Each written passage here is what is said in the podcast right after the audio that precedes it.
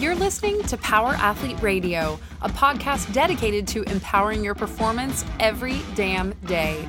Join former NFL pro and Power Athlete founder John Welbourn as he dissects the greatest minds in strength, conditioning, and more. Joining him is everyone's favorite coach and hair model, Chris, aka Tex McQuilkin, Power Athlete's Director of Performance. So, whether your goal is to be the hammer, destroy mediocrity, or simply move the dirt, you've come to the right place. Now, with the warm up done, let the gains begin. Hey, welcome to another episode of Power Athlete Radio. We got a great one today with James Simpson. Ex soldier turned England wheelchair rugby star, grindstone athlete, and World Cup champion.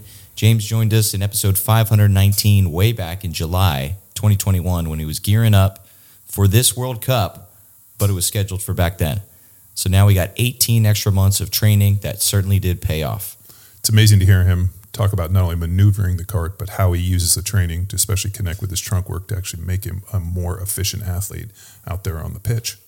Yeah. So we talk skill, we talk training, and we talk the the heart and mind of a champion. It's a great one. Yeah. No, this is a killer podcast and a great follow up. So tune in. Excited to hear about the World Cup and more importantly, James Simpson.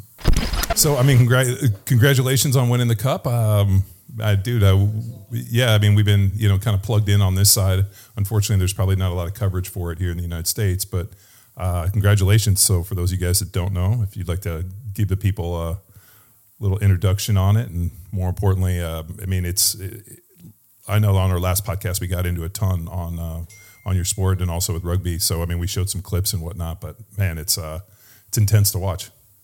It's, it's ace that you've been watching it as well. Um, like the first time in history we've had all our games televised, and the final we had against France, there was 1.2 million people tuned in to watch, which for us is just absolutely amazing to know. It's it's history for us, but yeah. So we've just had the, the Rugby League World Cup. Um, first time in history, the men's uh, the women's and the wheelchair tournaments all ran simultaneously. So 61 games, all televised live on BBC. Um, all the press, the coverage, the participation fees, the everything that goes on behind the scenes was equally matched between the three tournaments. So like we did everything the men's team did, the women did the same, you know, and yeah, we stormed through the group stages, semi final destroyed Wales and then came up against France in the final, which if you were a betting man, that's what you'd say the final was going to be. And and we beat them. 77th minute, scored the winning try. You know, absolutely jubilant celebrations. You know, years and years and years of hard work and sacrifice put down into an 80 minute kind of battle. But yeah, the Wheelchair League World Cup. Yes, I've, I've the last trophy I had to tick off in my career, and I've done it. So yeah, I'm pretty happy with that. Nice uh, dude. So uh, give us a little play by play. I mean, um, like you said, the, the 77th minute. I mean, so the the game came down to the very end, but was it a pretty even match up until that point, or how did it go? Yeah, so so we were in Group B, no Group A down in London, and France were in Group B up in Sheffield, and both of us went undefeated in our group stages, like huge score lines. We we um, both ran away with it, and we knew coming up against each other in the final, we've never beaten France, or France have never beaten us by more than like two or four points, like an unconverted try or a penalty. So, so they're always really close games, and we knew this game was going to be won or lost on two by four points, and there was never a moment we didn't think we could do it in the game. I think it ended 28-26, which is which is a really healthy low score, but yeah, what so what like France got a penalty in the first couple of minutes and they opted to kick for two, so they got the two points from the penalty goal. And at that point, we were like, "That's fine. That's more of a reflection on our defense, really. If they're having to kick for two, they're not they're not backing themselves to come at us and run at us or push at us." And then, like we scored, they scored, the usual kind of tit for tat thing. But by half time, I think it was 14-12 to them. So still going in at half time, we were like, "No, we're two points down, but we've got this. The game plan's set. We're sticking it to how we are." It's always two or four points, always two or four points. And then we went even 24 24 with three minutes to go. And we got the ball back in their half, right on their line. And it wasn't even a spectacular try or a, a really sexy looking try or anything. It was just a really simple. Everyone's tired. We're in the 77th minute. Someone slightly steps the wrong way in the chair, moves the wrong way. Our player sees the gap, boom, straight through. You know, drop of the shoulder, scores under the sticks, and that's three minutes to go. And at that point, you've got the conversion. That's a minute. Then they kick off, and then at that point, you're counting. You're like, we get set, they get set. Can we defend a set? Can we hold them out? So you start doing the maths, and then yeah, and then we got to the 80th minute, and there was four and a half thousand people there, which is a world record for our sport. Just screaming in the last few minutes and like screaming for England, like being the home country as well. It was absolutely amazing. And when that final whistle went, you heard the whole stadium just whoa, and it was in it's inside an arena, obviously, so the, the sound was just echoing back at you. But yeah, mate, it was years and years, and it's not an understatement of hard work came down to that that 80 minute period where it was all on the line. And you knew, like, when that final whistle went, the emotion that just came out of everyone was huge. Like, a lot of grown men crying, a lot of grown men crying, then crying again, and then stopping crying and crying again. Um, but yeah, it, it, it, oh, mate, it was incredible. And, and, the game's still on BBC now, so I've watched it back like 10 times. Do you know, nice. like, mate. Where, uh, where did you guys play? So our group stage, we were down in London. But uh, like, what's the facility? Like, like I, I know you guys play kind of on like a hard court, yeah. uh, like basketball. Um, you know, obviously they, you know, rugby's played on grass. So you guys, but you know, with the wheelchairs, like there's no cutting on grass. So was it like a basketball stadium or? Yeah, so the the group stages was amazing. We played in the Copper Box Arena, which, if you remember back to like the 2012 Olympics and Paralympics, that's where um, like basketball was, wheelchair basketball. It's where like some of the tennis games were, you know, the in, inside ones. So there's a huge, specially made arena for the 2012 Paralympics, which were which was huge over here. And so we were in that, and that's such an iconic venue when you think of indoor sports in England. The Copper Box stands out above anything, and it's part of the uh, the World Cup Park. So you've got like the where all the like the where all the cycling was, the velodrome, where the the, the aquatic center for swimming and and the the um the athletic stadium. It's all in this this one little well one little. It's like it's huge, but it's arena area so you've got all these different sports facilities. So we were in the iconic Copper Box, which was in that, and it was huge to be there. Like in 2012, I went to watch wheelchair basketball there, and that that was the start of my journey as a sportsman. I kind of saw wheelchair basketball and was like, I need to get into a wheelchair sport here. I need to do. I need to be part of a sports team. And then 10 years later, I'm in there playing, representing my country, singing my national anthem. You know, going up against the other best countries in the world, and for me, it was full circle. It was amazing, and and and they'd done the pitch. So it's indoors, it's a court, but because it's rugby we still call it pitch. Some people call it field as well, like, even though it's in, indoors. But it was all decked out, you know, like the, the proper lines, the markings, the the logos, everything, the BBC cameras, and then and by the time we got to the final, they'd just hired out this huge iconic warehouse in the middle of Manchester, and they'd imported four and a half thousand seats, imported the ground, imported everything, and just built up this indoor stadium just in this warehouse in the middle of one of the oldest cities in the in the country. Do you know, like it cost like like thirty grand for them to do, but they did it just for that one night, that one tournament, like the World Cup final. So, mate, we, we've I'm used to playing in sports halls in front of twenty people, thirty people, to go out there against three, four world record breaking crowds in order.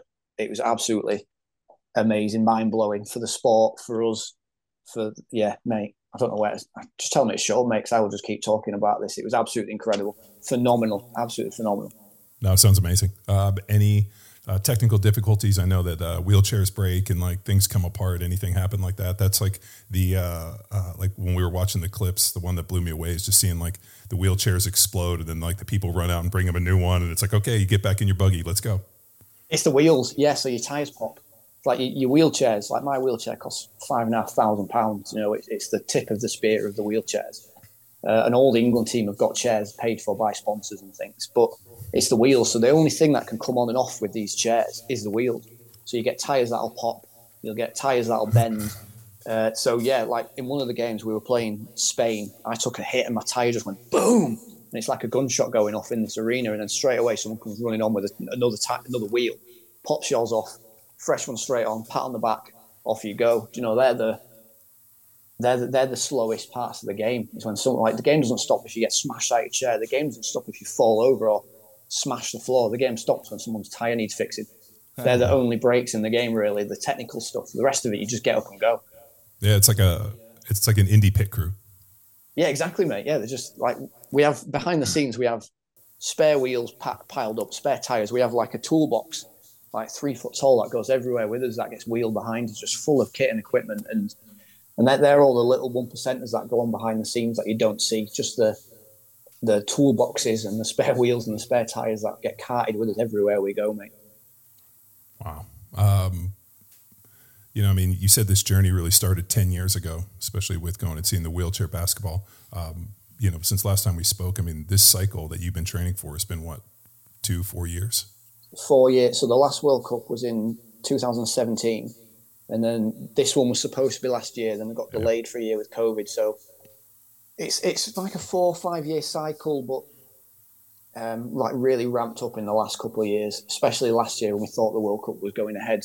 You, you couldn't take your eye off the ball with it, and there was only 11 people going to the World Cup.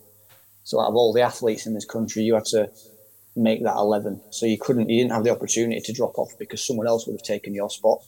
And me being 36, I'm one of the older guys in the team as well. So I'm fighting against like 21, 22, 23 year olds to, to get to make the cut for the team, let alone to play playing the game. So yeah, the cycle's been four or five years.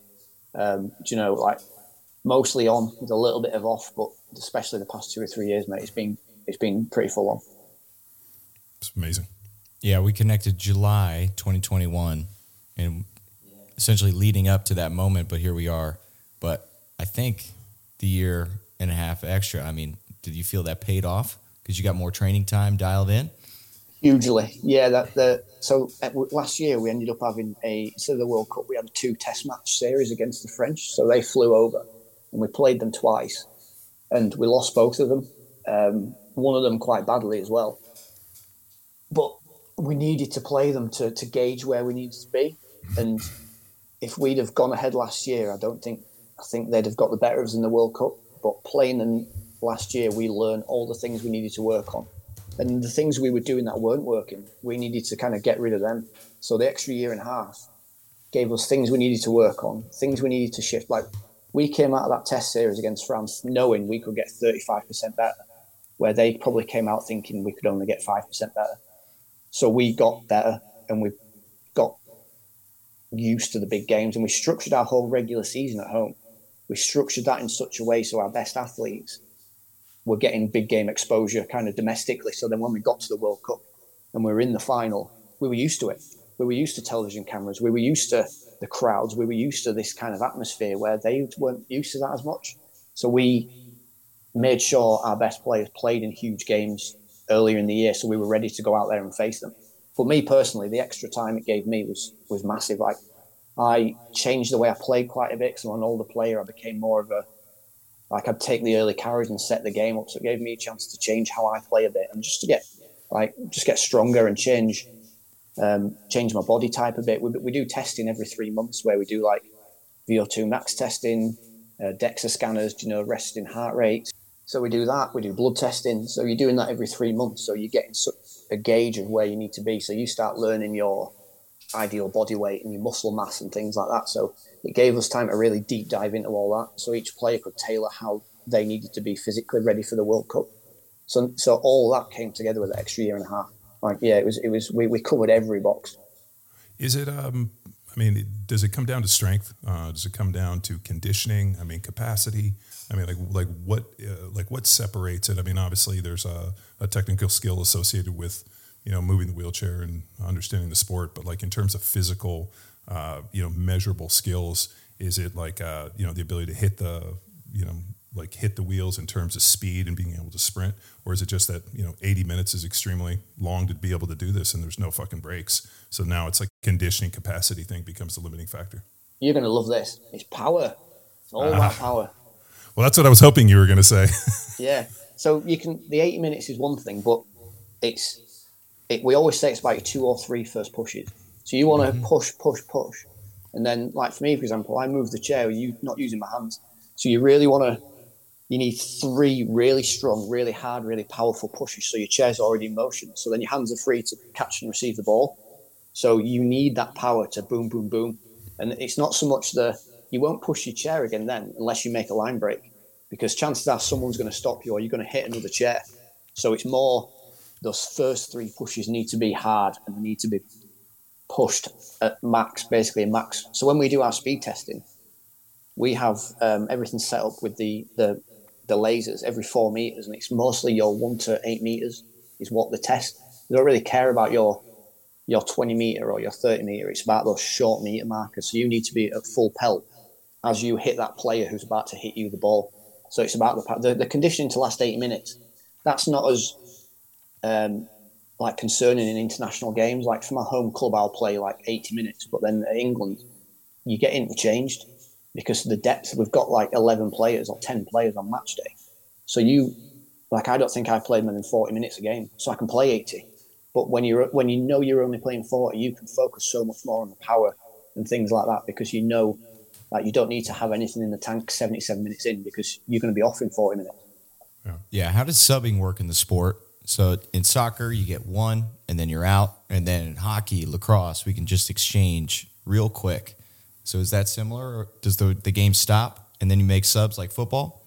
No, you, you do it on the move. So as long as you, um, I don't know how much you know about rugby league, but as long as you're on an onside position, you can come on. So you get behind your team, player off, player on. Do you know all like on the fly? Like you do it as quick as you can sometimes because there's not a break in play. The ball might be in play and there's no break, so suddenly you might literally pull someone off and like right, you're off, mate. Next one on, and someone will go on and replace you, and you can make um, up to 10 in a game, but nobody makes more than six because you, you can't change your play. You can't take your plays off that much because you'll lose like your intuition in the game. So you can make up to 10, but you don't really make more than six. Is it all sub from midfield, like one zone, one box that you need to sub from, or can you move up and down the sideline so you match where the ball is? Move up and down, yeah. That's as cool. long as you're behind, going on behind your team. So what you'll do is, if someone's coming off, you'll replace them when you're in attack because um, you can't do it defensively because then there's going to be a gap. So yeah. you'll you'll work your player to the edge. So if they're coming off, you'll be like switch, switch. So you'll work them to the edge tactically, so they're on the wing, and then when the ball's going up, you'll just yank them off. And as soon as they cross the line, you can go on. But if you get if one of you goes on before the others, like in most sports, you'll get penalised for it. And but it's like you can do it anywhere on the field as long as you're behind your team going forward, so you're on side. You can't come on behind the opposition or anything like that. You've got to get get behind your guys, and it's all fast. It's free flowing. Yeah, that's very cool. I didn't know that. And this is some of the fights that we uh, battle with different sports for power. That we need to train power versus logging the miles, the endurance, because you know they they have uh, something on their belt that says, "Hey, you covered X amount of kilometers in this match, then we need to go run that." No, no, no, no, no. We need to sprint. We need power. We need speed. We need those first three goes. Like th- that's a battle we continue to fight with sport coaches, and glad to hear you co-sign. Hey, it's all about that one, two, three push, and then I can get a rest for my next opportunity to. Well, the other play. issue is uh, when you're in the chair, especially when they're pushing, it's all concentric. So I remember that was something as I was watching it, I'm thinking like, man, like where's the eccentric load? I mean, you think so about for like our listeners, John, that are not tracking on those three muscle contractions. Uh, like, but I mean, think about like when um, we're doing like assault bike sprints. Uh, we use you know the air bikes a ton with our athletes, and the reason I like it is because it's so concentric. There's no eccentric load, so we can almost just try to like pin the heart rates, and and it actually we're able to get them to recover day to day because there is no eccentric load. Yeah, and so concentric is is the push, it's the power, it's the the bench. If I'm bench pressing, it's the bar coming off of my chest. With the the wheelchair and the bikes, as John's speaking, there's no coming down force. I don't have to stop and reduce force. Yeah it's just go, go, go. Well, so when they're going forward, they drive their hands, but then also you guys have like they use gloves and like there's braking mechanisms, so they're like constantly, you know, like that was a cool thing is the change of direction where it was like when you see the fucking whole like uh, wheelchair just kind of like move. I mean, it's it's intense to watch, uh, you know, and uh, you know until and you know rightfully so until we had you on the podcast the first time. I mean, we watched a little bit of it uh, just in, in prep for it. But then once we get done, I was like, dude, let's watch more of this. And just like, holy shit, dude. Not only are these dudes shooting each other like missiles and trying to knock each other out of the uh, murder ball. Yeah. I mean, out of their chairs, but just the ability to be able to, you know, maneuver these things in and out. It's, uh, it's pretty cool. It kind of reminds me of like, uh, if you guys were like London taxis trying to fucking jockey in and out of uh, different positions in, in rush hour traffic. Like I said before, like when you've the, the tactics and things that go into it. It's, it's so in, intricate, especially at the top level. But you'll see, like for me, when I push, I'll get my few, first few pushes, and it's all my like my my trunk. So I move the chair with my trunk. So all the things I do, my like like um, lateral med ball throws and things like that. It's also when I've got the ball in the hand, I can move the whole chair just using my body, and then you don't push the the chair unless you, you get a line break. But nine times out of ten, my role is just to smash into someone. So I've got the ball. It's to fix someone, then using my body to to move my chair to slightly come out and then come back in, so I can fix two defenders, and then someone with pace and speed who's weighs half I do, but is a lot faster, can come in off of what I do with the ball next and then hit that gap behind. So for me, it's the, the thing with my hips and my rotations is I can tie two people in at once by fixing one and then going out and then putting doubt and then another player coming in. And I can cut back in and I can do all that without using my hands because I've already got the speed, I've already got the power gone. I've got the ball, two of them are on me, and then it's just play the ball and then someone's coming on. Um, and then like the power and the pushing is once you've taken your pushes and you've got the ball, there's only five of us on the pitch, so you've got to rotate round and then be ready to go again. So that like you get a rest, but the rest is as long as it takes for you to turn around and come back, and then you're off again if you needed. So you might be taking a carry and getting hit, playing the ball, and then you'll go rejoin the like the edge of the play. So if there's a shift, you're ready to get it and then to to, to kind of to finish it if you need to. So constantly rotating and filling in and getting back in there, and it's all about those that initial push and that power. Uh, what would you say the most common uh, injury is? Is it like overuse stuff, hands, arms, elbows, shoulders? Shoulders, yeah, shoulders and neck. Like I say to people, it's it's not the first, first, second, third hits. It's the thirty fifth and the fortieth where you're on the pitch and then you start like like cricking your neck and you can feel the whiplash of just getting hit repeatedly. That it's the necks that take a hit, but then the shoulders like your shoulders get like everyone's got rotator cuff injuries. You know, everyone you can see everyone just sat there and they're all going like like rolling the shoulders, trying to get it to click and pop. And like when people retire and look back, it's going to be the shoulders where a lot a lot where a lot of the problems lie. But actually, in game, considering how hard the chairs are hitting and how hard you can get hit and go flying out, you don't really get many injuries. Like you don't get like over my ten years, all I've done is like dislocating my thumb. Um, a fracture in my forearm, like a hairline fracture, and like really actual injuries. You don't get that many when you think you're going to get a few more from people in metal chests smashing each other and flying out, but the actual injuries don't really. There's not many, not many really. I think that's a testament to your training on Grindstone. Power athletes, most flexible program. Uh, well, and, and it also makes me think of different things we need to incorporate into the program like we've been working on like a lot of like like lateral type movement, especially we do a bunch of teapots, but even hooking up bands and doing some like banded resisted teapot stuff. Which um, you know, whenever I write this, especially grindstone, especially for the trunk, uh, you know, I think of like different athletes that are doing it. You being one of them, and then actually like thinking like, how is James going to execute this one? You know, like uh, like sitting on a bench or sitting there and being able to like use the kettlebell in terms of a teapot and then some of that stuff. But even like the med ball, I mean, that's that rotation to be able to throw this way is, I mean, it's so underutilized for power development within the, you know, the confines of the internet. But uh, it pays such good dividends, especially for developing athleticism and power. Yeah, and those those three planes, as John introduces, that rotation that's called the transverse plane, and that's one of the most lacked planes of motion in training because you know the sagittal plane that's everything you can do in a squat rack everything you can do in a doorway and it's where we're strongest so and, athletes and it makes the biased. sexiest video you know if you're going to shoot if you're going to shoot instagram i don't know i've know. seen james whipping around in rotation that ball against the wall well i like to see that because it's actually athletes doing athletic things in different you know planes of motion different spaces in a different environment which i dig just seeing somebody do you know hip thrusts yeah for hours on, in the gym uh, it's just not really my bag I like it. I also admire the frontal plane, which Stu McGill calls the injury prevention plane. That's mm-hmm. where injuries come when it's a, a blindside hit. So Yeah. if James has got his eyes upfield, up pitch, and then somebody comes from the side, he's strong enough to protect against that that lateral force coming in.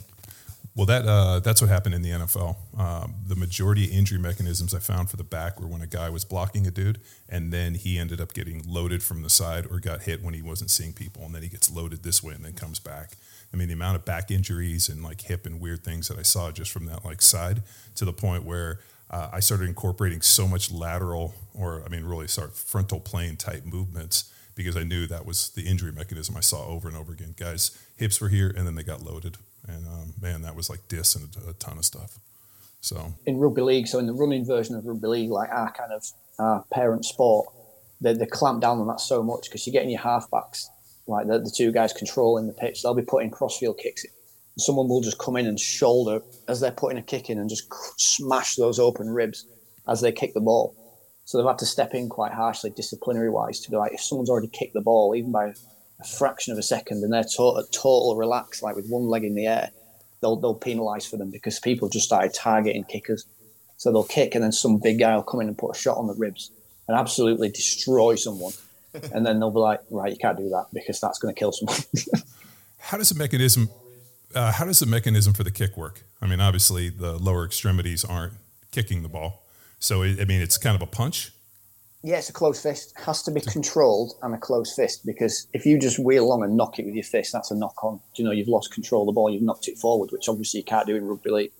So it's got to be a control out the fist, and you can do anything. It's, you can put crossfield kicks in, grubber kicks. You take penalty conversions. You take dropouts. You know, field goals. You can do all that. It's just all a close fist. So that's and anything like in the running game of rugby league, as I'd say. So for so I should really say so. Like wheelchair rugby league, we follow all the laws of the game of rugby league as, as close as we can.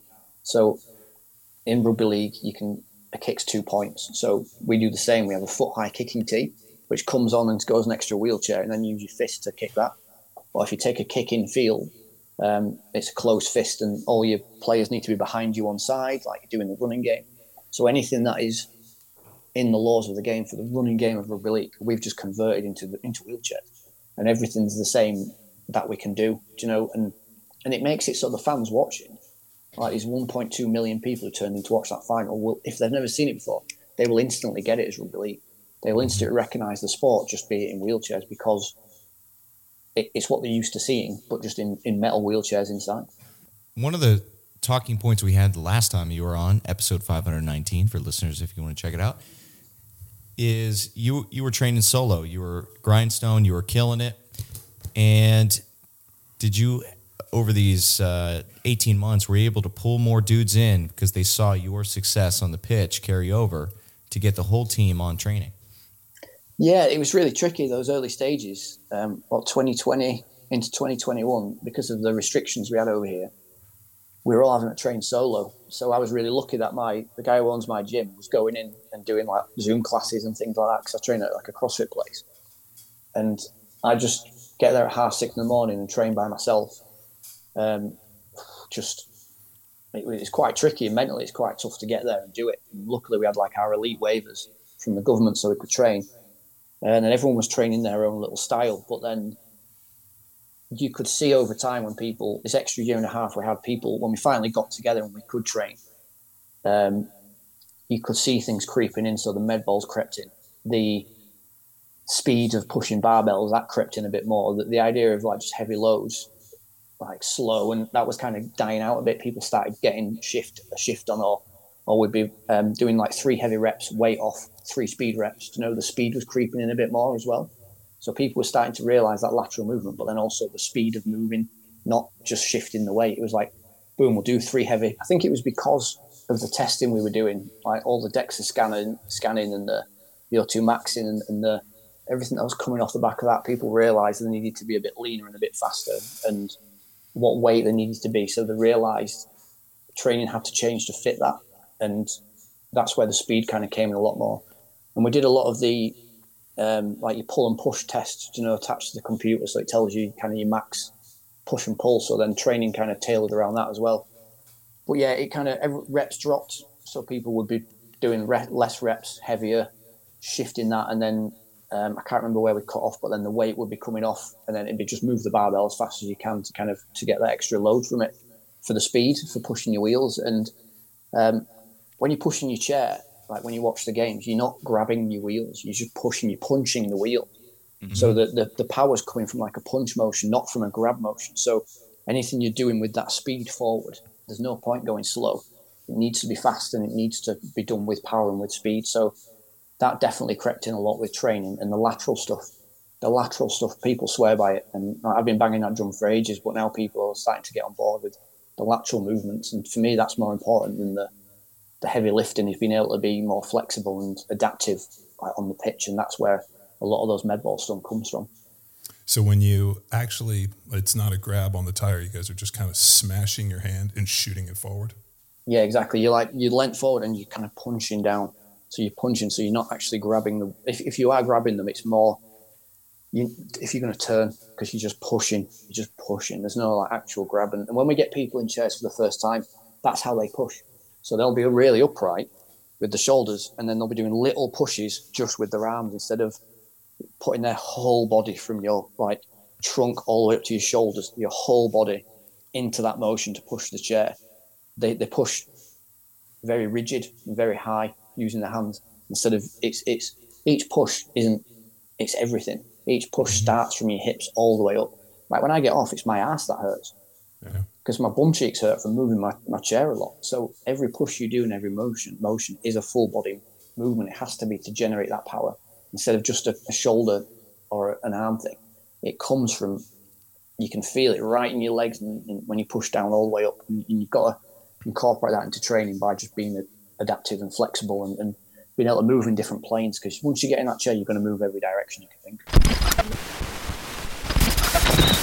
This episode of Power Athlete Radio is powered by Train Heroic, the most immersive strength training app experience on the market. We've built our online training business by partnering with Train Heroic and helping us deliver all of our world class training programs like Jacked Street, Field Strong, and Grindstone. To learn which Power Athlete training program best suits your goals, head to powerathletehq.com slash training. And if you're a coach looking to build a business with the best tech and training, go to trainheroic.co forward slash powerathletehq. And now back to the show.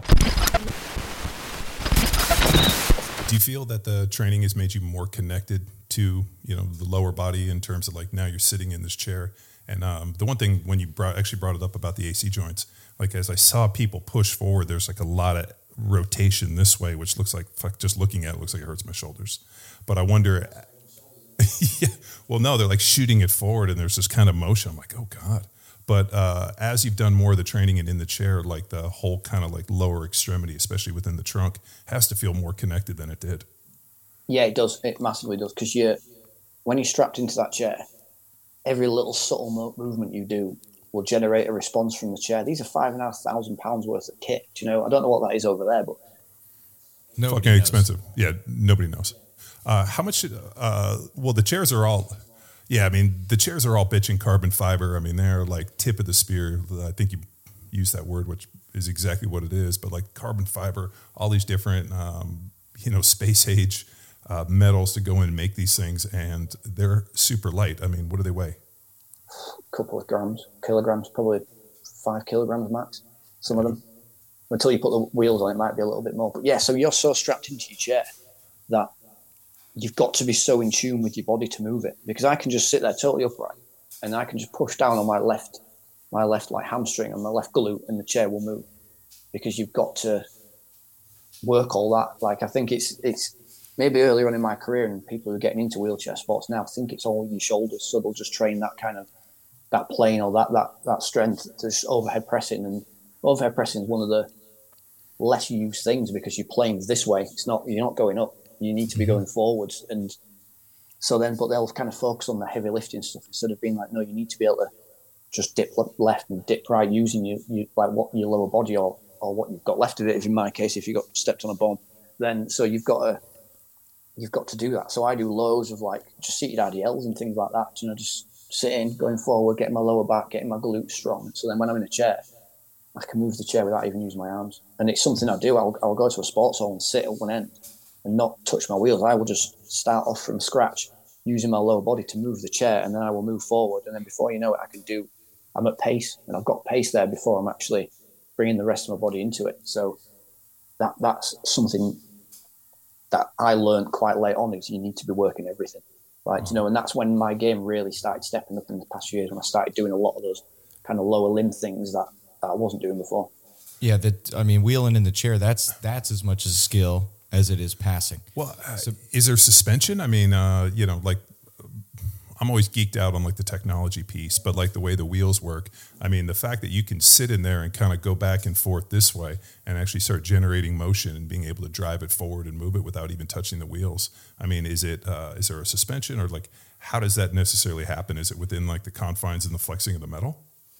Um, it's mostly you. So everyone has their chair set up a little bit differently, but there's no suspension. But it's how your chair is. So like my, I two anti-tips, well, two front little wheels and a little anti-tip at the back, and I have all mine on the floor when some people have them, have them raised. So because I've got them on the floor, I can just manipulate the wheels to get moving. And as soon as they get moving a little bit, it, the your main wheels go out at angles, so then you can just creep forward, and then that generates its own kind of speed with the faster you get with it. But there's no suspension in the chairs because a suspension would be like extra weight. So anything extra like that, they, they get rid of. Like the, the no suspension, no like even two anti tips is too much. So you have one, so you can cut down on a whole wheel weight. Um, it's all just you. It's just you and being in tune with your body and, and being so strapped in and one with that chair that you can move it yourself using like using well just your just your hips. We need like the Lance Armstrong. You know how he had the little motor. Did Did you ever see this um, Lance Armstrong that came out that he had a little motor in his bike seat? Uh, like whenever he would go take off, he would like touch the seat. And what they figured out, or they're, claiming, is that there was like a small little motor in uh, in the down tube that would assist him like one to two percent, which allowed him to be able to go.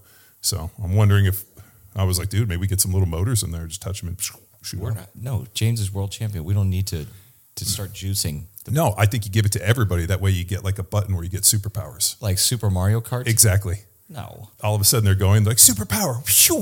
No, because then it becomes like Fast and the Furious and who's got the, the bigger nos. We want it to be about the athlete and empowering their performance through sound, training, and mind. James Key, you picked up on you need to be in tune with your body. So learning how to to maneuver and manipulate the chair, that that is can be accelerated through training. So the more in tune you are with your body, and that's the thing that we preach with the barbell, with the training style that we have that focuses on athleticism, is is coordination. Strength is coordination. Speed is coordination. So the more coordination that we can develop within the training and the weight room, the more coachable, the more dynamic, the more teachable athlete that we have in there to then step into a new sport like you did and have success quicker. Yeah, I, when I so I coach at my home club, and one of the big things I kind of stress is nobody here is just here to be like a body on the pitch. You, I want you all to to get the best out of you we can, and I I kind of go right back I, when I get new people in chairs. I make obstacle courses and things like that out of things. So I'll put chicanes and I'll put um, like T drills and things. I'll do that, but for wheelchairs. So I'll have people running different like what's the way to describe like different routes and things in wheelchairs, so they have to adapt to what they can see in front of them. So I'll put, um, so I'll have players running around cones, running, pushing, but rugby league, so I just say running without thinking, and then turning right or one way, and then having to go through cones and then sprint. So I'll I'll do a lot of things like that, which makes them have to get in tune with their wheelchairs and makes them have to adapt to how they're doing things. So my philosophy is I want all the before we even start playing the game, I want you to be so adaptable and flexible in your chair that whatever situation I can then put you in on the field, you can you know how to adapt to it or whatever's in front of you.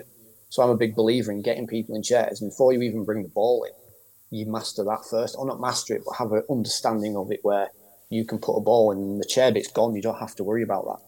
If you can get to a point where subconsciously you're moving the chair and adapting to things in front of you without even thinking about it, then you give a ball. The only thing you're going to think about is the ball and it is the the team in front of you, and it is the tactics and things. It's for me, it's it's very that's my approach. Is I want players to be so comfortable in the chairs that when you face them in opposition, they're only thinking about the opposition. They're not thinking about the the bit of kit they've got. So yeah, so outside the gym, just as much time, if not more time, goes into moving the chair. Like it goes into the sprints and the a lot of the sprints and and back. So defensively, from watching the game, is when the opposition plays the ball, you have to push up four meters to shut them down, make a tackle, turn around, come back four meters to get on side, straight back up again to make another tackle. And you're doing that five, six times. So you have to be able to push up as hard as you can with the power you've generated to make that hit, turn around, come back, and be ready to go again. And you have to be so reactive doing that.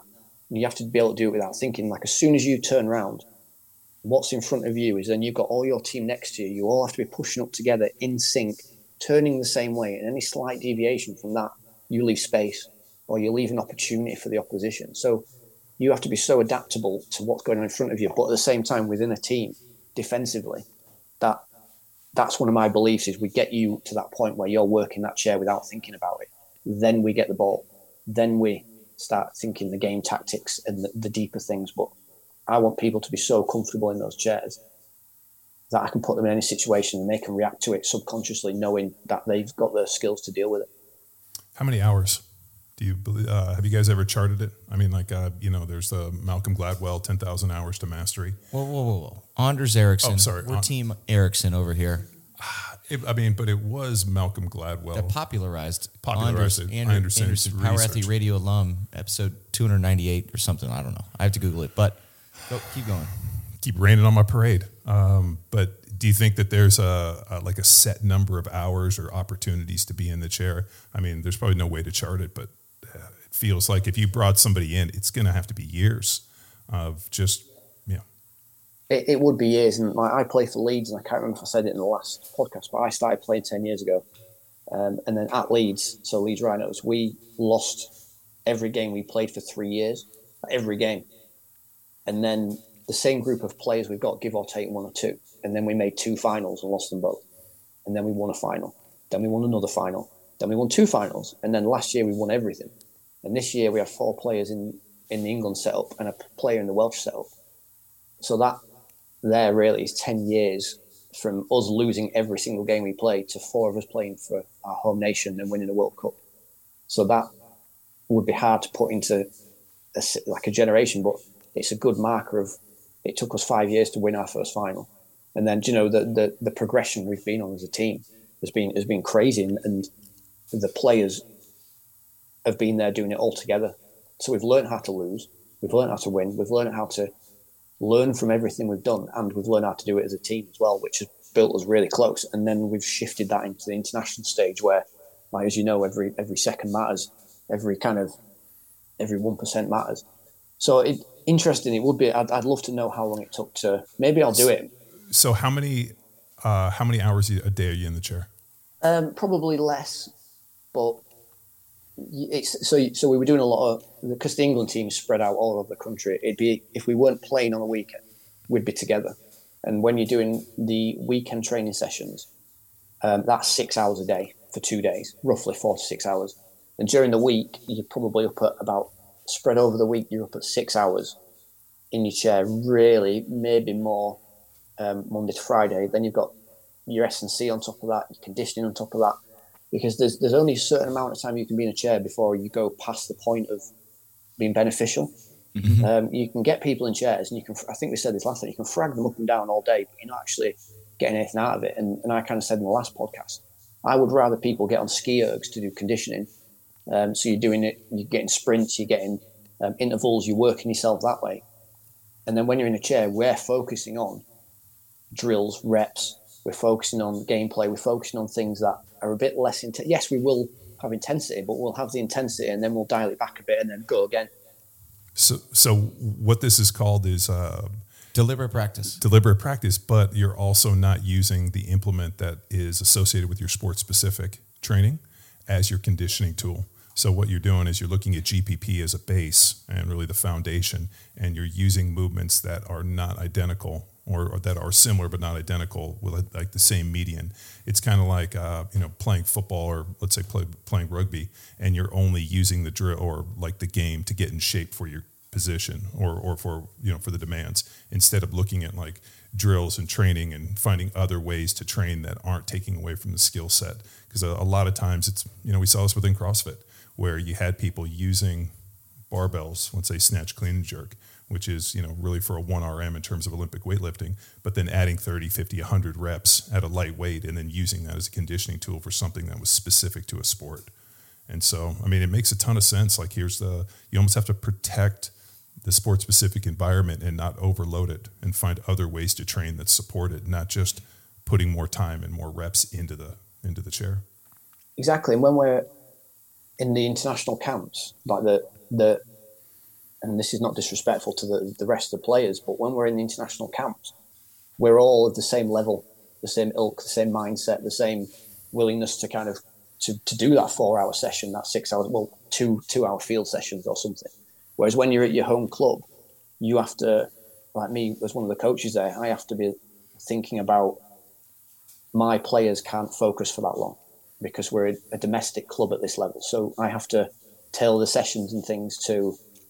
I can, it's almost like you go on too long, people will get silly. I know it's a bit of a childish word, but you know, silly people will start putting shots on people or flipping people yeah, over or trying to play kick yeah. tennis or things like that. So then you've got to tailor the session to, to fit them. So like you can do your own training afterwards, but then you've only got a limit time you can get the sports hall, and then there's a cost as well to that. Like we can't just go to a field and run around.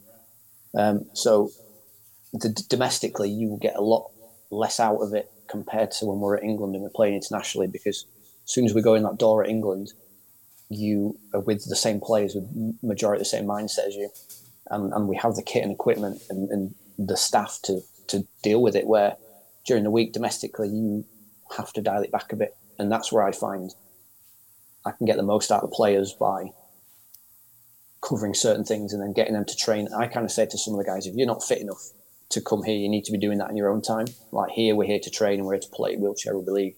You guys need to be hitting the gym in your own time. We ain't got time for that here. We can't spend 20 minutes doing conditioning. And um, when that's 20 minutes, if we're playing in the game this weekend, I need that 20 minutes to cover our new defensive systems or our attacking shape we're going to structure to this team. So that time has to be used for in the chair stuff before people get silly. It's like throwing balls at each other and trying to get rubber balls in basketball hoops and things like that. That's every week. Wow. What's the biggest challenge you feel that now that you're taking on coaching? Because you have leadership experience in the military, and then your teammates, you've been playing with each other for a decade. You know the ins and the outs of each other. Your communications is on point, but now you're leading others in the sport. What's the biggest challenge that you feel you're facing now as a coach? Uh, I don't. It's, it's not a challenge I've got now, but I think if I decide to move more into the coaching, and I have to have a, a real sit down over December and think about where I want to go, like with my career now. Do you know, I've played ten years. I've, I've played with some amazing people all around the world. I mean, I've played in Australia, I've played in France.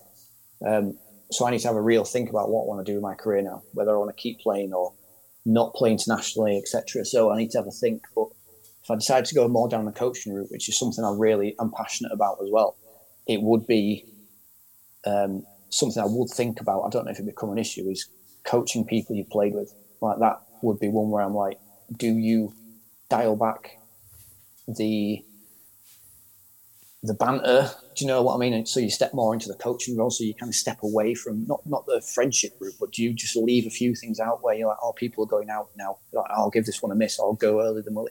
So I don't know. It's more how am I going to approach that? I think you go Pete Rose style. I think you go Pete Rose where he's a playing manager. Oh, that's a good one. You know, the, uh, like I'm, I don't know if you know American baseball, but Pete Rose, uh, who's this still one of my favorite baseball players, but uh, he actually ended up, you know, not getting in the Hall of Fame because he actually bet on himself, which, uh, you know, I'm I'm not mad at anybody. I mean, I know there's a bunch of like negatives betting on sports, but the fact that Pete Rose bet on himself to win and there, he, there's successful player coaches also. Bill Russell basketball won NBA championships. Yeah. Um, yeah, dude, dude, I faced that problem because I was a grad student for my college team. So that became my friends, my teammates, and now there were my athletes. And I had a, a my my head coach at the time gave me a talking to because I guess he felt a few months into it I was still too chummy you know, and made the decision I'm not going to go to the bars with these guys. If they come to the bar, like I'm going to leave. I'll take the high road there and, and give them their their playing time opportunity. But then I was still a team captain, so they still respected me. I just took away the, you know, there was still the fun, the banter, and the training with them. I just took away the the party side of things. Yeah, like the guys I play with are absolutely like, awesome guys, and I, lo- I love them to pieces. And that's the but luckily, I'm 36, and most of them are like in the mid 20s. So when they're like, "Whoa, we're going to go hit the club," I can be like, "No, mate, I'm going to bed." You're like uh, sitting at a bar at like three in the morning, slugging back drinks. Does not sound like a good time to me.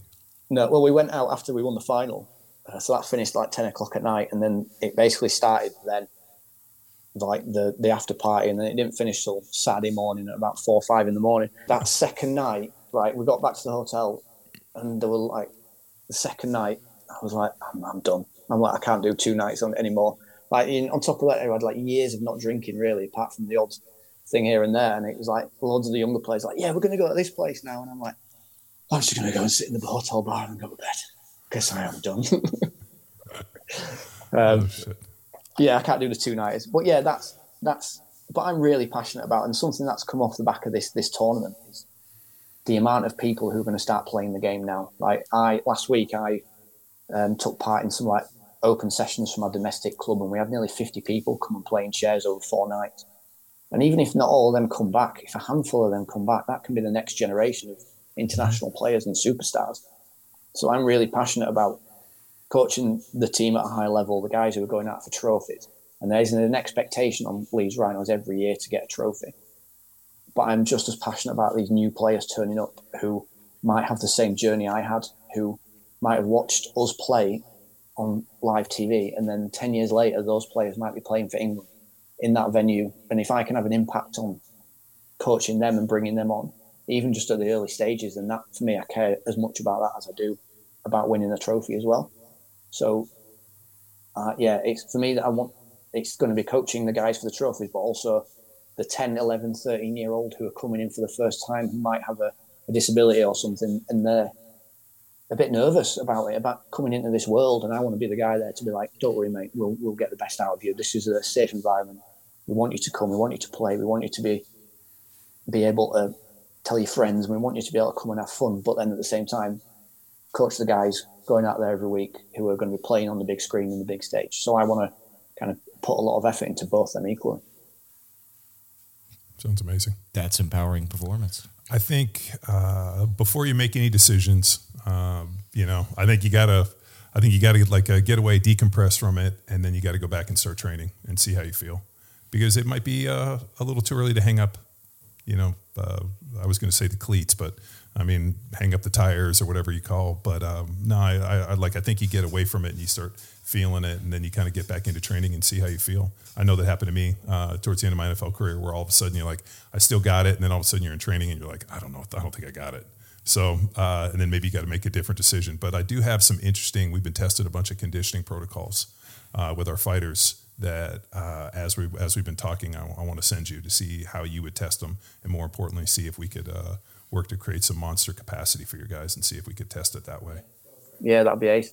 Uh, yeah. the, over over winter last year, so I turned up for my. So I only weigh sixty two kilograms because I'm like two thirds of a person. But when we turned up in January last year for all our like DEXA scanning and stuff, I was like sixty four kilograms because over winter last year I just got like bulking, not sulking. And then I did all my DEXA scanner stuff, and the guy like, "You need to lose two kilograms." I was like, "Do how hard it was for me to get them?" So then I spent about three weeks just on the ski erg, like every other day, just shifting two kilograms of like of, of, weight to get back to my fighting weight. And that was a dark time of just being like, right, on the ski erg, intervals, let's go, let's drop that time. So I do love conditioning, but the ski, there's no escape from the ski erg. Uh, that's pretty wild that they've got it down to such a like interesting science that they know like, hey, you know, this almost weight uh, you know, combined weight, weight to speed, that they can kind of look at and say, hey, you know what, you're faster two kilograms less, and I mean, it's uh, it's pretty amazing they've taken the science that far. It's great, and it's all like we signed up to like one of the universities here, which is right near me, Le- Leeds Beckett. They work with the men's and the women's teams. They work with the whole like England rugby league set. So all the staff at the uni know everything about it. So the one weekend they're working with the men's teams, then the women's are in, and then wearing. So they're not only using us and our information, they're using it across all three like England teams, so they can dip in and out of all the information they need to, to, to cover it. And a lot of that stuff filters down to us as well, being like the the third tier of the setup, really. But they can, these guys are, very smart and they can harvest the information they learn in the other two teams and then filter it down to us as well.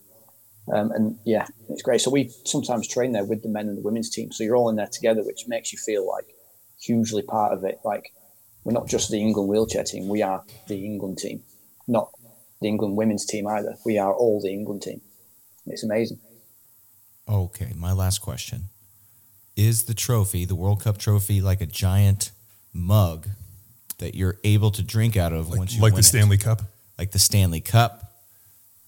They have screwed the lid on to stop people doing that. Uh, yeah.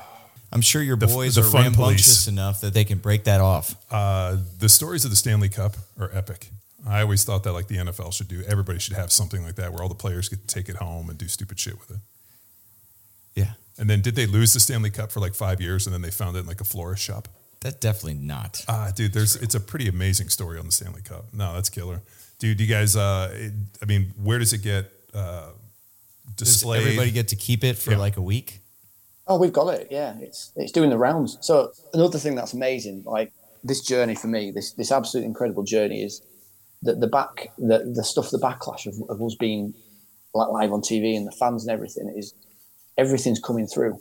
So like we had players go down to the Houses of Parliament last week to to do like a thing down there. We've got uh, the BBC Sports Personality of the Year award next week, where the whole team's been invited, and we've got dinners and and do's and events and everything that's coming up now. So we're taking the trophy to all these with us. We were at the UK Coaching Awards two nights ago. Um, so the trophy is just going up and down the country to different events at the moment. And every time it goes up, someone else has to take responsibility for this like 45 grand trophy we've got. And it just comes and stays in someone's house and then like our hotel room and then it goes to the next place. So whatever unit of players we've got who are doing something at the moment, the trophy goes with them. So yeah, the trophy is to getting a good tour of the country. How much does it weigh? I don't know, a lot. Like A it lot. takes two. Yeah. So like if you, it takes two of you. If you're going to hold it for pictures or something, it takes one either side, and then it'll get heavy quite fast. I don't know. It's probably about 15, 20, probably about twenty. But that's just for a trophy. Like yeah. Yeah, James, we're going to need you some power athlete gear, just curling it. We're going to need a video. We're gonna need some funny us. pictures. Uh, is uh, uh, so I mean, obviously you have your fucking IndyCar uh, wheelchairs. I mean, um, do you use like uh, like what does it look like for you to get around in town on like normal every day? Do you have something similar or? Uh, I use my prosthetics, so use- yeah, I, I wear my prosthetic legs most of the time. So I don't really use a wheelchair outside of outside my sport, which is another reason why when I'm in my chair training, I really want to focus on the training because I'm not getting. So some of our players who are full time wheelchair users, they um, when they jump in a sports chair, it's very natural to them as well. Like it, it, they're in, they're in the chair most of the time. Where for me, I use prosthetic legs to get around. So when I'm actually in my chair training, that that's why I really cherish the time I'm in it to get the mm. most out of it because I'm not in a chair most of the time. I'm walking around on my prosthetic legs. But the whole team's full of people like that. The the whole team is such a mixture of abilities and disabilities. We have guys who have spinal injuries who are always in chairs, amputees like myself and like Seb who's missing a foot, who from a motorbike accident. So the the team's just a mixed bag. It's like the Dirty Dozen of just weird injuries and, and things like that. And everyone's got like a little story and a journey of how they ended up playing through an injury or a motorbike crash, or for me getting injured in Afghanistan. So it's a yeah, it's a, a mixed bag of people who, who, who have ended up there. Okay, last, last, final, final question. You're well, you're well versed in the power athlete vernacular. What does "move the dirt" mean to you, James? Yeah, it's how. What do you want? A short answer or a long answer? For me, it's it's it's focus. It's and that's my short answer. It's focus. It's you have to be so focused, and under that, it's the dedication, the the, the training, the diet, the nutrition, the everything that comes with it, all comes through that focus. Like moving the dirt for me has been so focused on your game and your your like sport that you are moving the dirt in all those different ways to get to where you want to be. It's all about the focus on the sport and, and doing what you need to do in front of you. Hell yeah, James. Well, we're celebrating right alongside you, dude, and we can't wait to see where your journey takes you next, man. Keep us posted and keep training, dude. Yeah, no, it's amazing. Yeah, and I'll shoot you an email. I, I got some cool training protocols that I'd love to test for you guys. I think we could do some really amazing stuff. Cool. Well, cool, All dude. right, James. Yeah, dude. Bye. See ya. Bye. Take care. Bye.